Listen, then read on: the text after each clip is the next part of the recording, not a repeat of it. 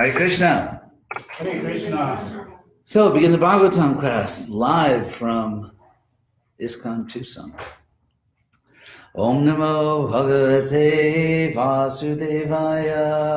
Om Namo Bhagavate Vasudevaya. Om Namo Bhagavate Vasudevaya. Om Namo Bhagavate Om Namo Bhagavate Vasudevaya.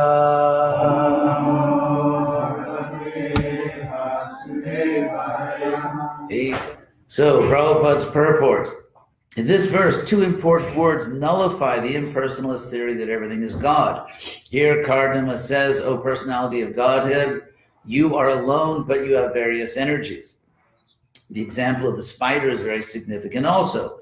The spider is an individual living entity, and by its energy, it creates a cobweb and plays on it. And whenever it likes, it winds up the cobweb, thus ending the play.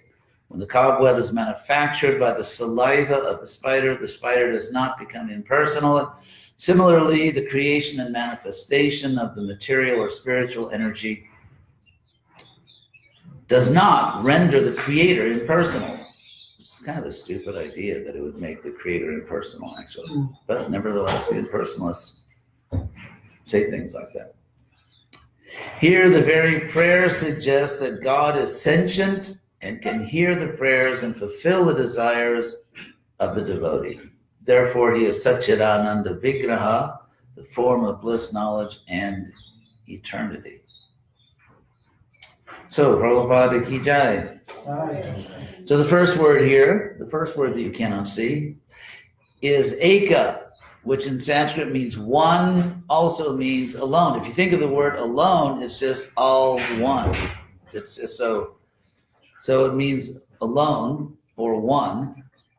So, oh, don't worry about that. It's not really necessary. We're already moving on here. So Ekat Swayam, personally. Swayam means personally. Just like there's a marriage process called Swayamvara, which means one's personal choice. Vara means choice. So Ekak Swayam, so alone, personally, son, being, being alone, unique, uh, personally, Jagatak Sisiksaya, with a desire to create for the creation of the universe, Aditya Atman. So um, the word Dvitiya, Prabhupada it grammatically can be two things, and Prabhupada does both. But he does one in this in the in the uh, word for word, uh, and then he, he translates it the other way in the translation. So Dvitiya means second, the se- ordinal number second, like first, second, third. And Advitiya means without a second. And so Sisiksaya and then A, Dvitiya. Anyway, I won't go into all the rules of Sanskrit grammar, but suffice it to say, it can be in Sanskrit Advitiya or Dvitiya with a second, in which case it refers to Yoga Mayaya with a second participant, which is Yogamaya, or it can mean Advitiya, that Krishna does it without a second. However, since uh, Yogamaya says your Christian does it through Yogamaya, the uh, translation with a second participant seems natural here in context. So, Ekak Swayam San Jagatak Sisiksaya Diti Yatman, uh, Krishna does it within himself, Adi, Yoga Mayaya, uh, with his energy, and Adi means above or over, so Krishna stands above his potency. So, anyway, then the verse which is in the second person, directly addressing Krishna, Srijasi, you create, Adat, uh, the world, Pasi, you maintain it or protect it or preserve it, Punar, again, Grasishasi, uh, which in Sanskrit is translated, you will wind up, literally means you will sort of like, you will swallow it, you will devour it, you will. Yeah, that's what it means. In the future, because obviously the universe is here right now, otherwise no one would be listening to this verse. So it's talking about a future event. This is in the future tense. Grasisha si. Grasisha say. Uh, you will devour or wind up. The world, uh, yatha, just as urnanabi, a uh, just as a spider, Bhagavan, O Lord, Sashakti be, does that by its own energies. Bhagavan, by the way, the word Bhagavan here is in the vocative. It's not Bhagavan, which would make it the subject of the sentence. It's Bhagavan, which is directly addressing the Lord. Anyway, I hope you caught that subtle distinction in the last vowel. I'm sure you all did. Bhagavan and Bhagavan, which means addressing the Lord. So, um, the idea here is that Krishna is an absolute truth. Prabhupada explains in the beginning of his introduction to the Bhagavatam that there is a vast difference between the concept of God, a supreme being, and an absolute truth. Because, for example, right now they're getting down to the end of the uh, college football season, which we know nothing about because we practice bhakti yoga. And so they have these these rankings. They rank the teams. And so the number one team whoever ends up being the national champion will be the supreme team but it's not absolute. If you put all the other teams on the field you know thousands of other players against the champion team the champion team would be brutally defeated. So the champion you can be supreme which means the highest. In fact here's a translation of supreme from a dictionary, uh, holding authority or office superior to all others, strongest, most important, or most powerful.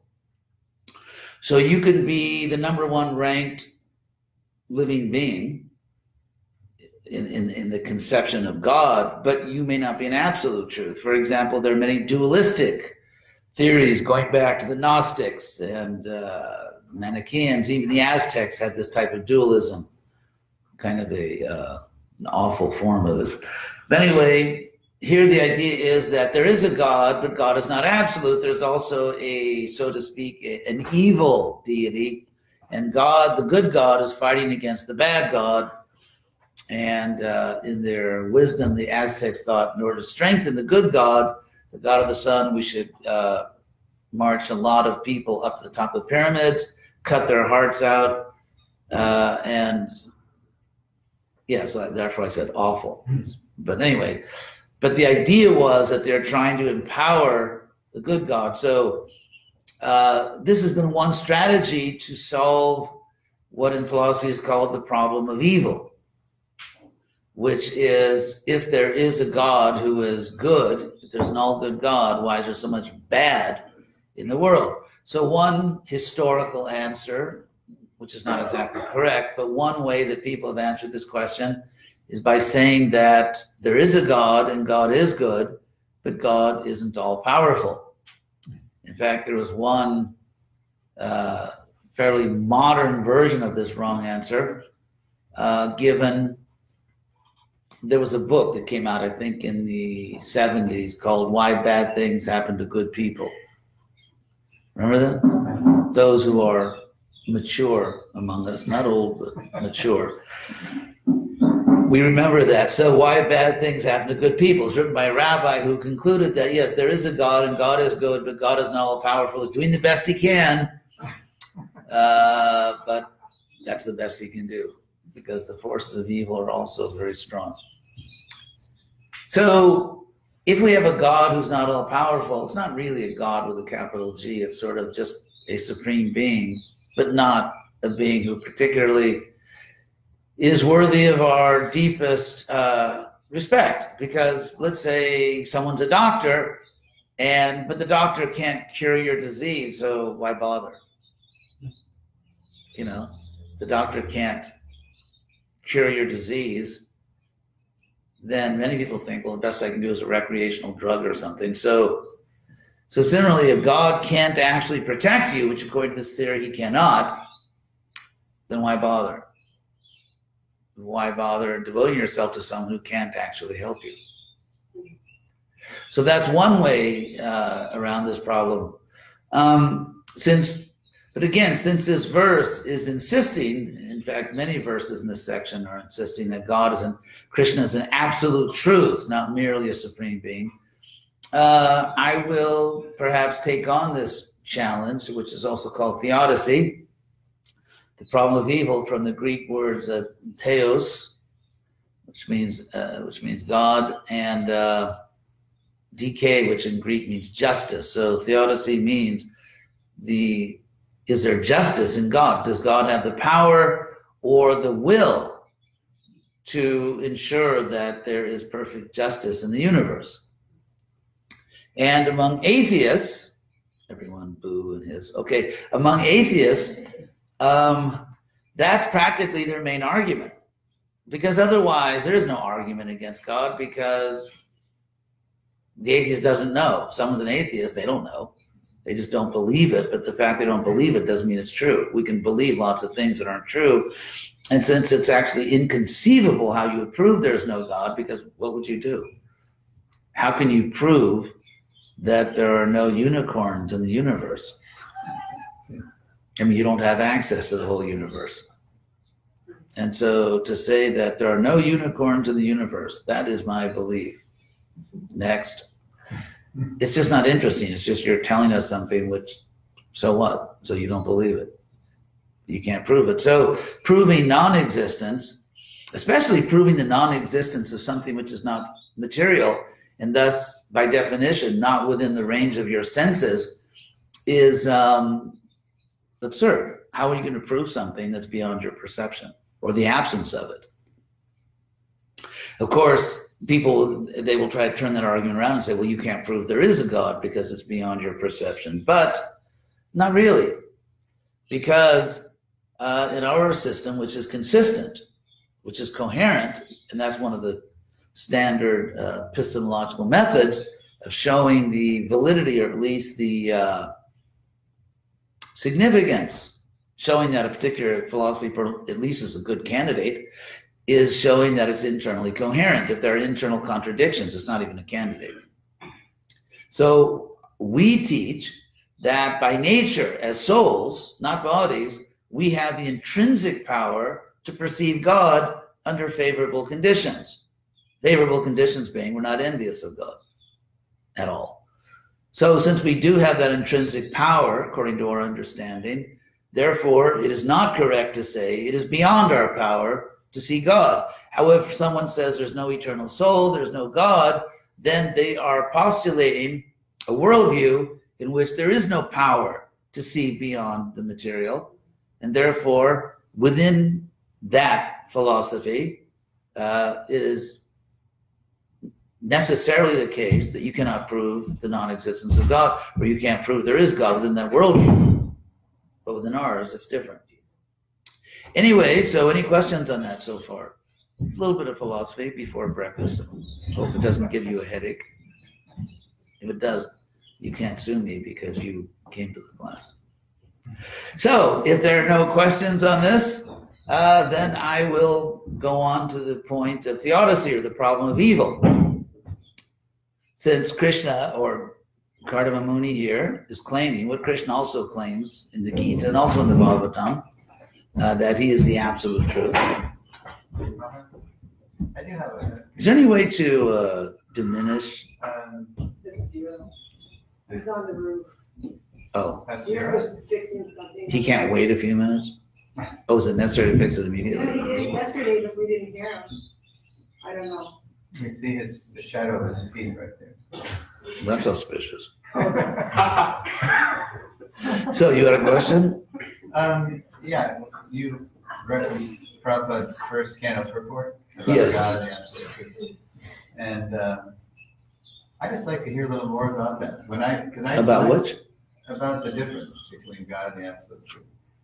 Okay. Is that way, uh, I mean, I, I present how God is, it just means controller. I think that's what Prophet says, it just means controller, right? But when you get to the absolute truth, I think the way Prophet says it, it means it's the ultimate source of all energy. Yes. So maybe you can, Well, that's it. It's the ultimate source, and and but it's actually uh, actually, it's more than just the source because something could be a source that would actually also be compatible with a deistic philosophy. Deism means that um, God originally, you know, sets the ball rolling, gets, you know, tr- hits the on switch, but then one God, once God creates the world, he kind of goes has other things to do, and therefore God doesn't really participate in his creation. It's just literally a source. Just like you can go to a store, let's say, and buy a soccer ball. I read your mind. You can go to a store and buy a soccer ball and then go and play soccer. And, and once you pay for the ball and uh, walk out of the store, assuming it works, you don't have to take it back. You have nothing more to do with the store, and the store has nothing to do with your soccer game. And that's why the Bhagavatam and Vedanta say that that the absolute truth is actually Janmadi Asya, Janma Adi, jan- birth, etc. So in Sanskrit, the word Adi means the origin, or first, or original, as an Adi Purusha, but it's also used very uh, very frequently in Sanskrit as the equivalent of our word, etc. And so it's attached at the end of a word like Janma Adi, Janmadi, to mean the group of things, a well-known group, of which in or in which Janma is the first member. So it's a group. Anyway, in Sanskrit, it's a Bahuvrihi compound. So in so in Sanskrit, Janmadi, Janma Adi means a group whose first member, Adi, is Janma. So the well-known group whose first member is Adi is birth, maintenance, and destruction. So therefore, Janmadi actually means uh, the origin, uh, th- that supreme being who gives birth to the universe, who maintains it, and finally withdraws it. That's what Kardama saying. Yes. Yeah. So um, yeah, exactly. That's what Kardama is saying. Is it appropriate to bring in, I, I like to bring in Radha sometimes. Because people think God is just a kind of male concept, so then I bring in, Patri et filio. Anyone know that? The old Catholic thing, father and son. No women. Did you ever notice that? It's a, it's a it's a men's club. Father, Son, Holy Ghost. Anyway, I won't go into that. so is that useful in, in talking about? What's that? Is that useful in talking about the absolute truth as opposed to God?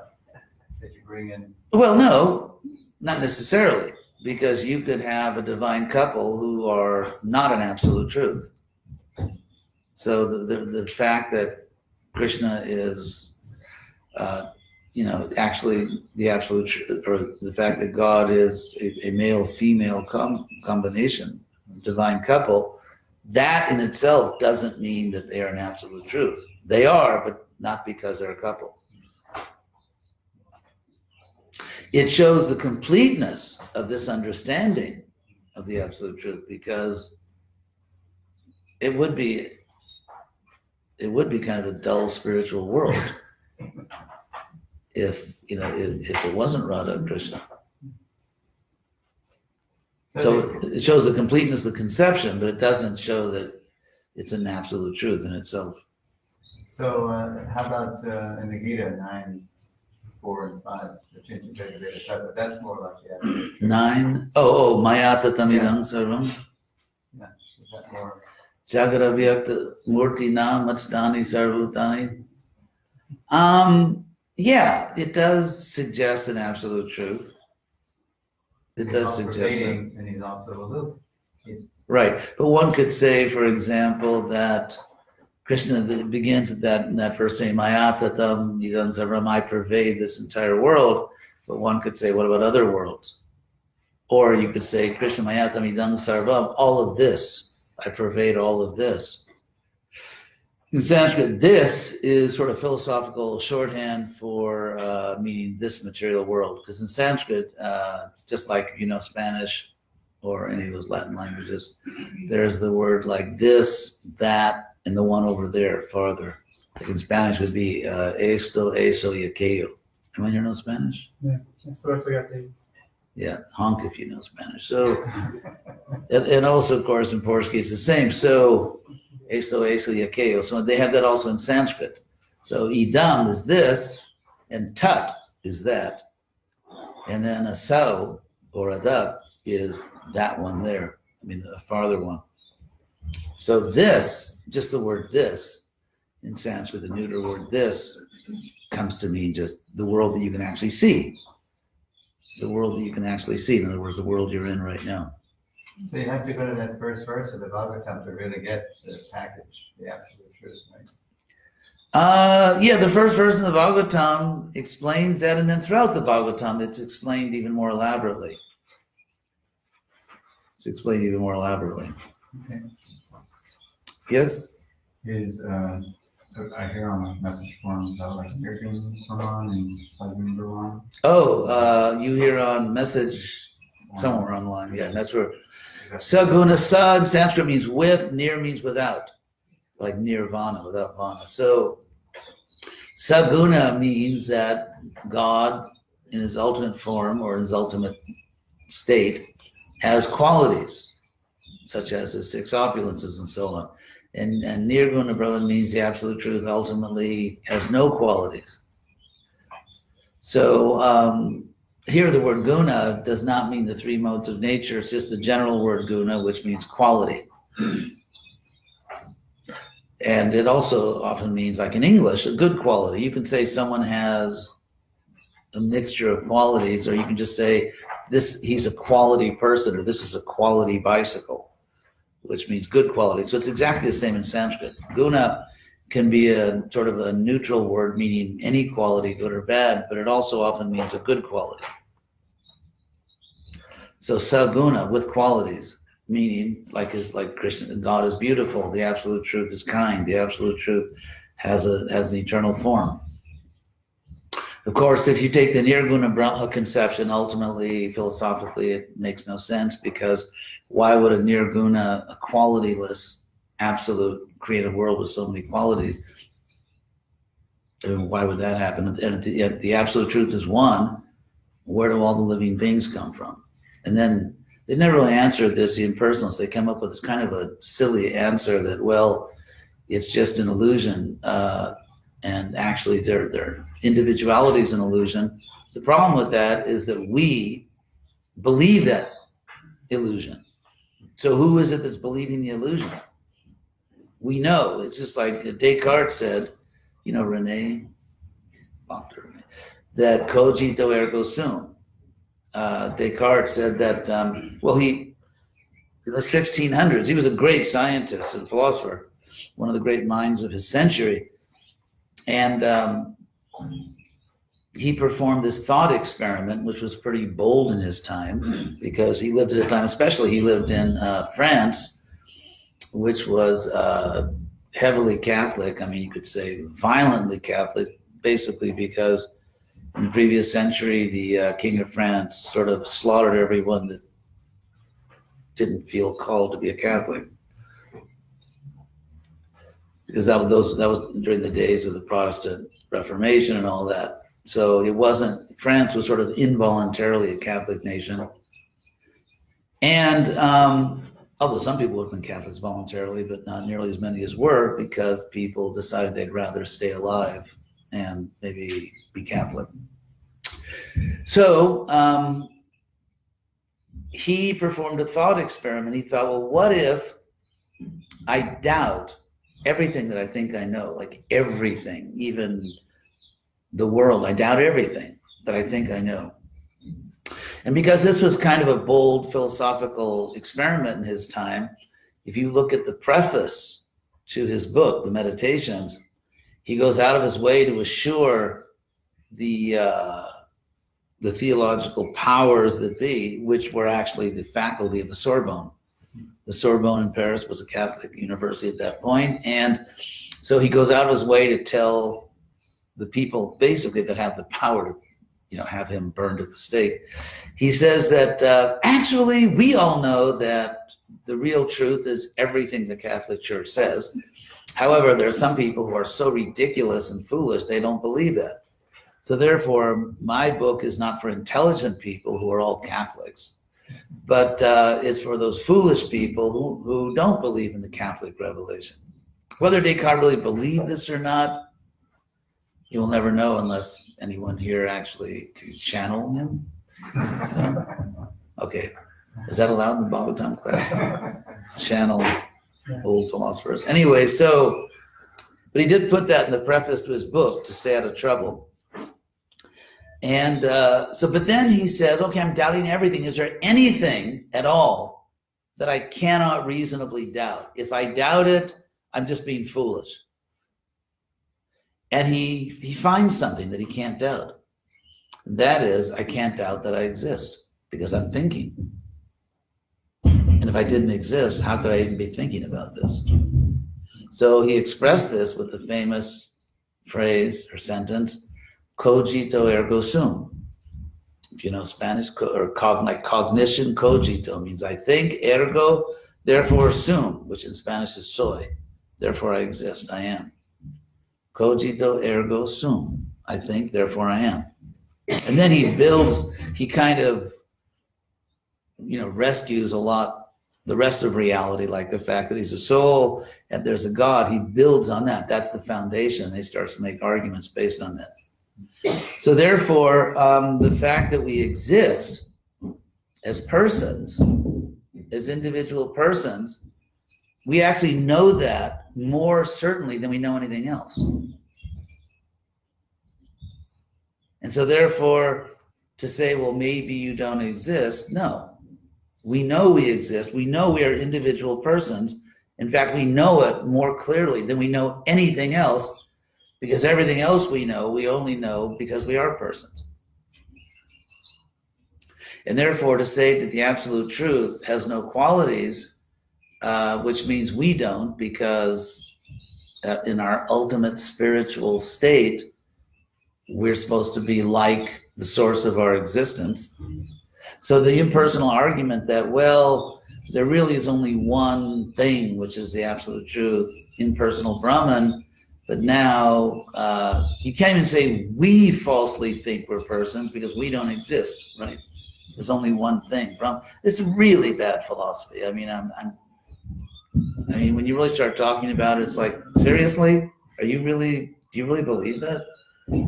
It makes no sense at all and hence it's not very popular. Some people say they're impersonalists, but just step on their blue suede shoes and see what happens. I mean, just offend them in some way and watch how their individual self rushes back to the surface. So, yeah, it's not it's not a serious idea. It's just kind of word games as opposed to a serious description of what we know to be life. Yes. So people think that, um, the impersonalists think that Nirguna, Nirguna Brahman was the absolute truth and that through our imagination. No, we don't exist. We don't exist. So therefore, it's like the the idea that, that I'm. I couldn't wait a few minutes. Sorry. We've been waiting for four months. Oh, he's a oh he's an outside. Yeah. Oh, he's not a devotee that we can intimidate. And, oh, I see. yeah, they're putting gas lines. All right. We could immediately baptize him and then intimidate him. Anyway. Yeah, I mean, I'm trying to explain what they think. It's so counterintuitive, it's so ultimately absurd, but I'll try my best. You know, it's like you, there is no you. And so right now there's an illusion which almost, although you are experiencing the illusion because you think you're a person, somehow you're not a person and you're not really experiencing an illusion because God cannot be an illusion. That's about the best I can do. It, it's really absurd. It contradicts itself all over the place. And it's just a miracle of the material world that anyone could take it seriously. Yes. Nirguna Brahman is not Vedic, but like a Mayavadi. Well, no, there is there is a nirguna Brahman, which is the Brahma Jyoti. There is an impersonal existence. It just doesn't create the world. It's not. It's just. It's just this field of spiritual energy. That's why the impersonalists always say you can't describe it in words. It's true because you cannot reasonably describe in words something which is unreasonable and nonsense. I cannot reasonably describe in words a square circle because there is no such thing.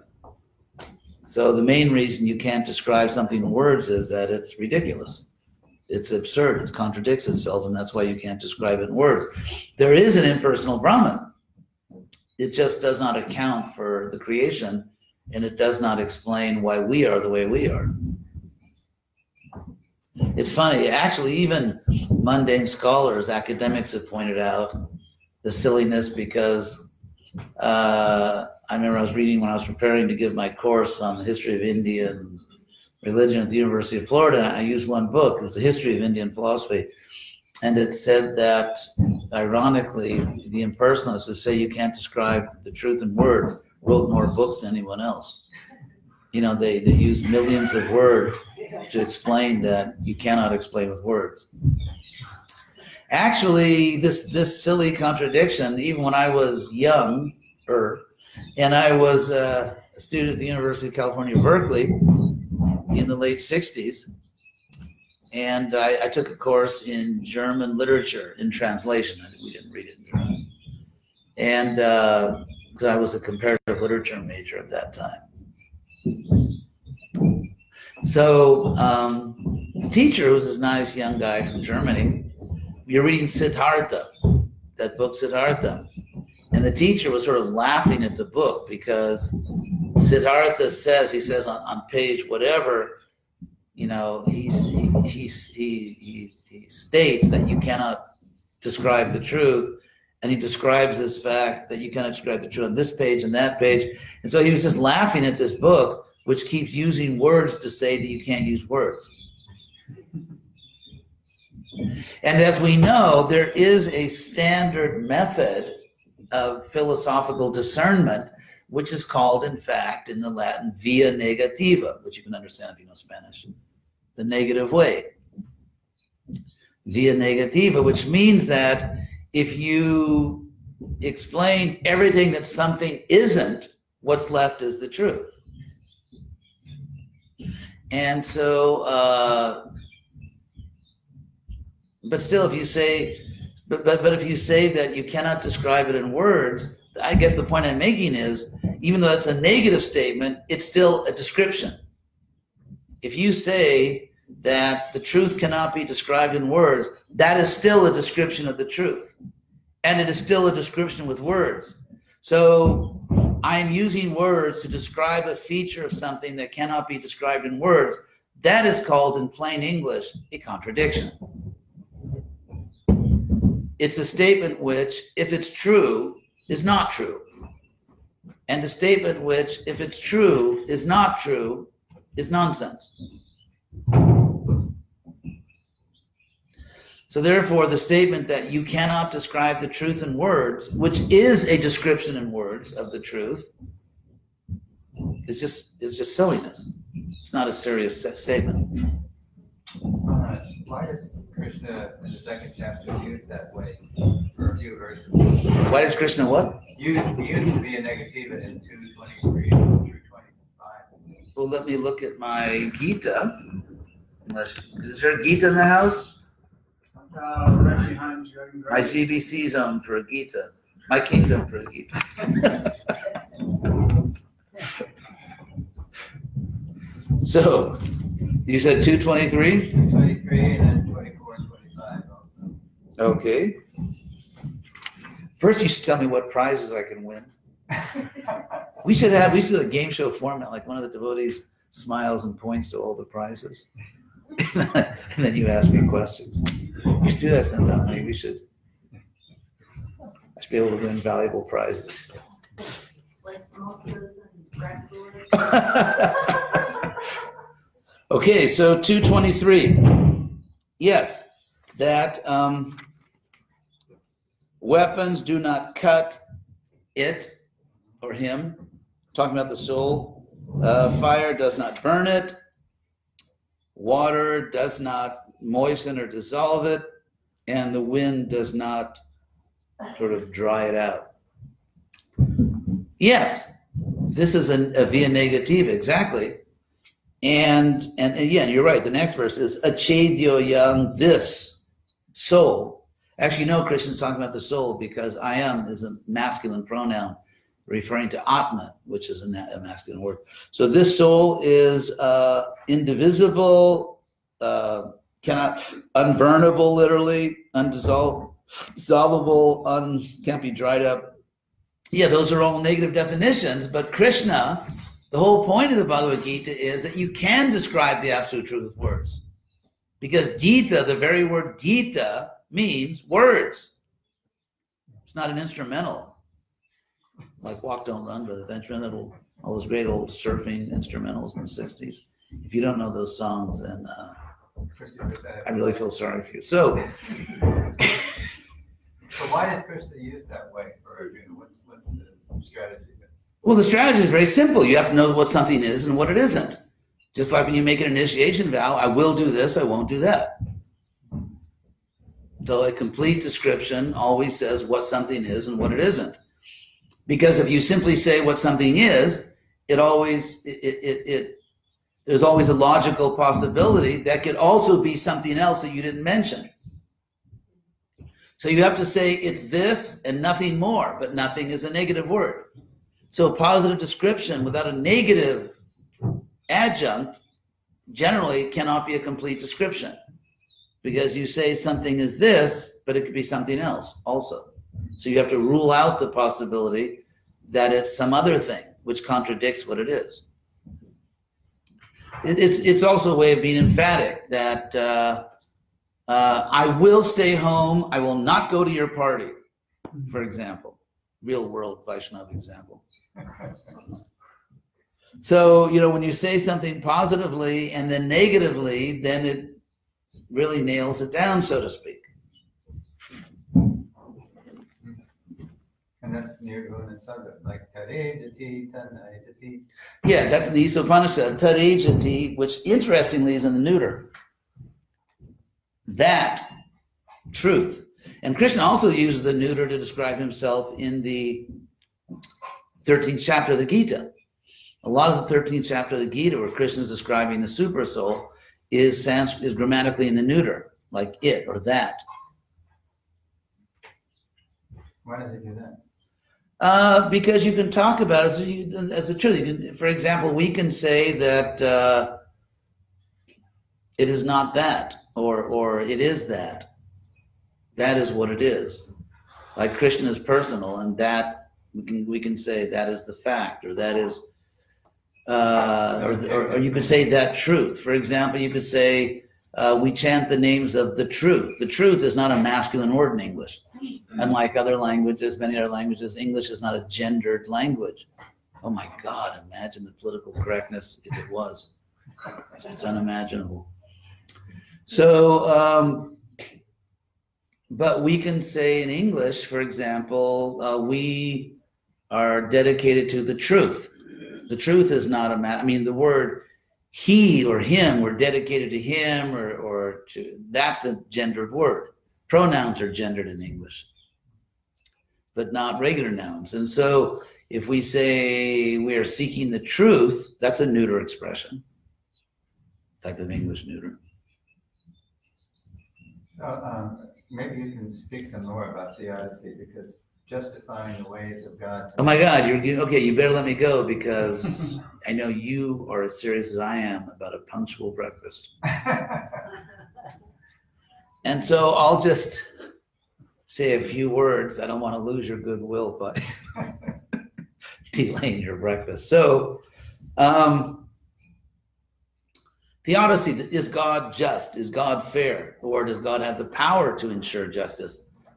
So I begin with a general statement. What would have to be the case in order for us to say that someone is a perfect moral agent? Again, the word agent doesn't mean someone that sells you, you know, car insurance or something. Agent in philosophy means someone who has uh, the consciousness and the will to engage in intentional activities and therefore to be responsible for what they do. So, in order for a Christian to be accepted as a perfect moral agent, in order for anyone to be a perfect moral agent, uh, we start with the general definition. It would have to be the case that if that person causes intentionally causes pain or suffering to another conscious being, that that pain or suffering is caused to as, as the least invasive way of bringing about a necessary good. In other words, for example, let's say you go to the dentist and the dentist says we have to do a procedure. Now, if the dentist is doing the procedure because the dentist uh, has some bills to pay and the procedure is going to be painful, then it, the dentist is not acting morally. The dentist is causing you pain for his or her own selfish purpose. So if the dentist says to you that we have to do this procedure, you expect, you assume, if the agent, if the dentist is not crazy, is you know, is a good person, the agent that first of all the procedure is necessary, it's not optional. Well, it's not just like aesthetic. Well, you know, you look better, but therefore I'm going to tie you down and force you to. No, it's it has to be something which is really necessary to bring about an essential good, like your oral health. Like something really bad will happen if you don't do this procedure. And so it's necessary, and the dentist will do it in the least painful way possible. If the dentist does not meet those two requirements, the dentist is not acting as a perfect moral agent. So, if you look at the suffering of the world, you would have to ask the simple question First of all, is that suffering necessary to bring about an essential good? And secondly, is the suffering the least possible to bring about that good? In other words, it would not be possible to bring about that essential good with a less painful procedure, in this case, karmic reaction. If the answer to both those questions is yes, then despite all the suffering in the world, God, as the controller, is still acting as a perfect moral agent. And that's why the problem of evil has never, I mean, no serious philosopher would call it a proof. It's just, well, here's one way to look at it. But you can't prove that. How will you prove? Because, for example, because there's a third factor, and that is free will. Let's say you go and rob a bank and you're caught, and therefore you have to pay a $10 fine. Your obvious conclusion would be, wow, I found my calling bank robbery.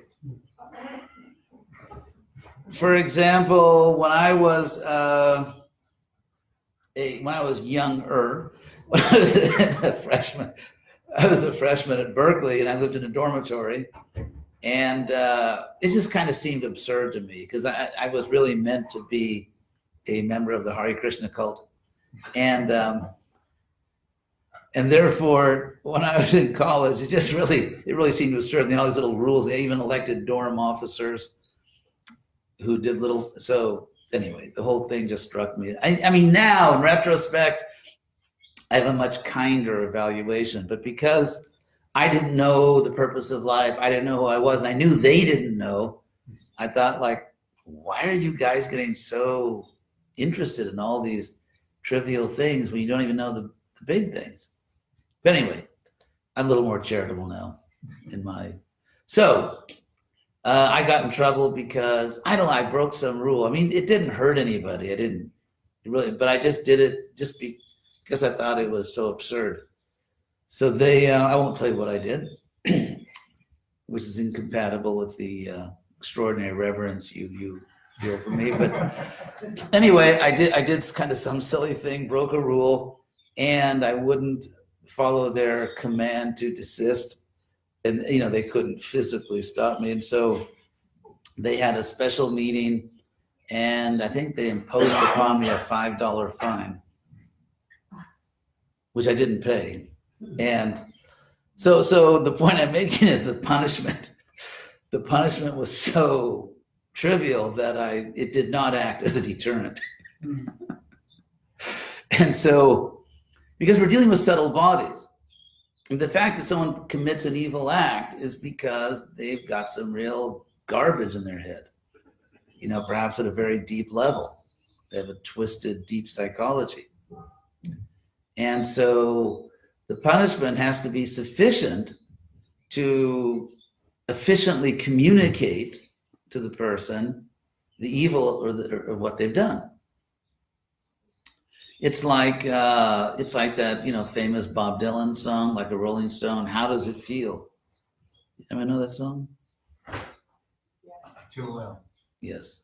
If you don't know that song, hang your head in shame. Anyway, so the idea of that song is, you know, once upon a time you dressed so fine, you threw the bums a dime in your prime, like a very sort of proud, arrogant young lady who then is sort of forced to develop empathy by becoming a member of that group that she so looked down upon. But but the idea here is that once is, is that is that she did develop empathy hopefully and so the punishment has to be sufficient to actually root out the disease and create the type of empathy which is a, a, a characteristic of and even a precondition of spiritual consciousness and spiritual health so yes Some of the punishments listed in the fifth canto seem greater than the crime in my mind. And one Yeah, a lot of mind is Embracing the hot iron man or woman when there's two willing parties. Yeah, should consensual illicit sex be punished by extreme torture? Um, Bhaktivinoda Thakur, Bhaktivinoda Thakur actually writes about this and suggests that that's those are not literal. That's not really what happens. I've been asking this question for like twenty-five years, and you're the one that told me that. And and we have other fine products. Thank you so much. And we're really glad you're. I will de- I will I will beat any confirmed offer if you anyway for spiritual guidance. So so just to, just to follow up and then you just follow up on that. Um, it's like for example when I was I had really good parents. I, I was I mean they weren't devotees but they were very very loving parents. And so uh, my father I guess he learned from his father. So whenever we you know he wanted to threaten us or scare us into compliance, he would say, "I'm going to take off my belt." Like he was gonna like hit us his belt. He never actually, and one, sometimes, you know, he had actually would half take off his belt, and we would start laughing because we would say, "Hey, your pants are gonna fall down," because we because we knew. I mean, he was a very kind person. We knew he's never actually gonna hit us, and so but he would say that I'm gonna take off. Did you ever hear that? Some people do that. Yeah. No, I there was no there was no yeah. I, I was very fortunate the parents I had. So, uh, so it's kind of like you know I'm going to do this, I'm going to do that, or some. I know in England uh, they used to have this. Parents would tell children that if you go out of your house dirty, the evil spirits will capture you and take you away. So the kids would never go out of the house until they cleaned up. And so, yeah. So it, I, I glue because of that really, for twelve years. Because of the Yeah, because of the fifth canto. I'm like, that's not my God that does that. I would say if everything else fails, uh, try a different hermeneutic. I mean, hermeneutics means like how do you approach certain statements in the scripture, like because we know we know from Prabhupada that certain statements are literal, certain statements are allegorical. Narada Muni tells an allegorical story and declares it to be an allegory. The Chaitanya Charitamrita says there are certain illusory stories in the in, in, in the in the Bhagavatam which are just meant to teach a point. So we have wiggle room here. What did Sure. Bhaktivinoda Thakur say about that? Uh, He said that it's just it's sort of an exaggerated statement, just to kind of get yeah get people's attention so they will not do it. Yes. Um, this sort of seems to be similar, but in a scientific way. Um, you seem to be somewhat of a spiritual scientist, and uh, let's see, it might be no more different than just that uh, the Vedic science is totally different from Western or modern science. Um, but I was wondering if you had anything to say about the Bhagavad Gita, and Krishna says that of the stars I am the moon, and then in the purport it says that the sun is one and that the um, stars that we know as suns in modern science are actually um, moons and planets. Yeah. reflection of the one sun. And that, Okay. So first of all, Krishna doesn't Krishna say nakshatranam aham shashi? Okay, so let's see what the word nakshatra means first of all, because we can't do this with English translations. Then a lunar mansion, astrology. Let's see. Please specify. Oh, wait. Oh, Sanskrit word. Okay, I put it in the wrong box here.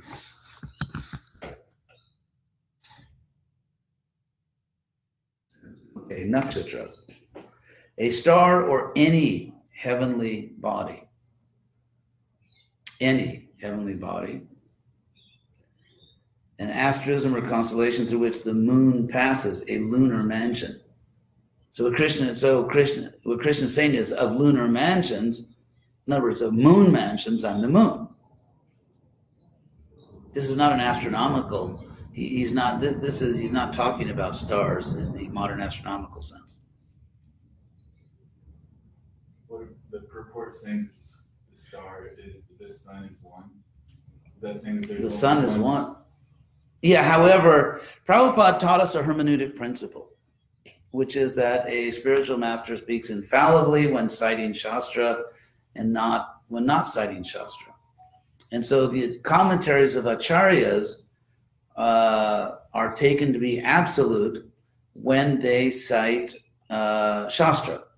Therefore, for example, it's common that on certain detail, this is a detail, you know, whether, you know, the nakshatra, whether it's it's a star in the modern astronomical sense or simply a lunar mansion, that is not Siddhanta. Siddhanta, the word Siddhanta, which means the perfect conclusion, it refers to uh, philosophical conclusions. For example, you're an eternal soul, that's Siddhanta. That Krishna is God is Siddhanta. That Krishna is the original form of God is Siddhanta. There's a law of karma operating in the universe is Siddhanta. Uh, an astronomical detail is not Siddhanta. And so Prabhupada said that the greatest Vaishnava philosopher is uh, Jiva Goswami, who wrote a book on epistemology called the Tattva Sandarbha. And he explains in his book that, you know, Shastras and Charyas are authoritative on these philosophical conclusions. And Prabhupada taught us repeatedly that a pure devotee is not materially infallible or, uh, or omniscient.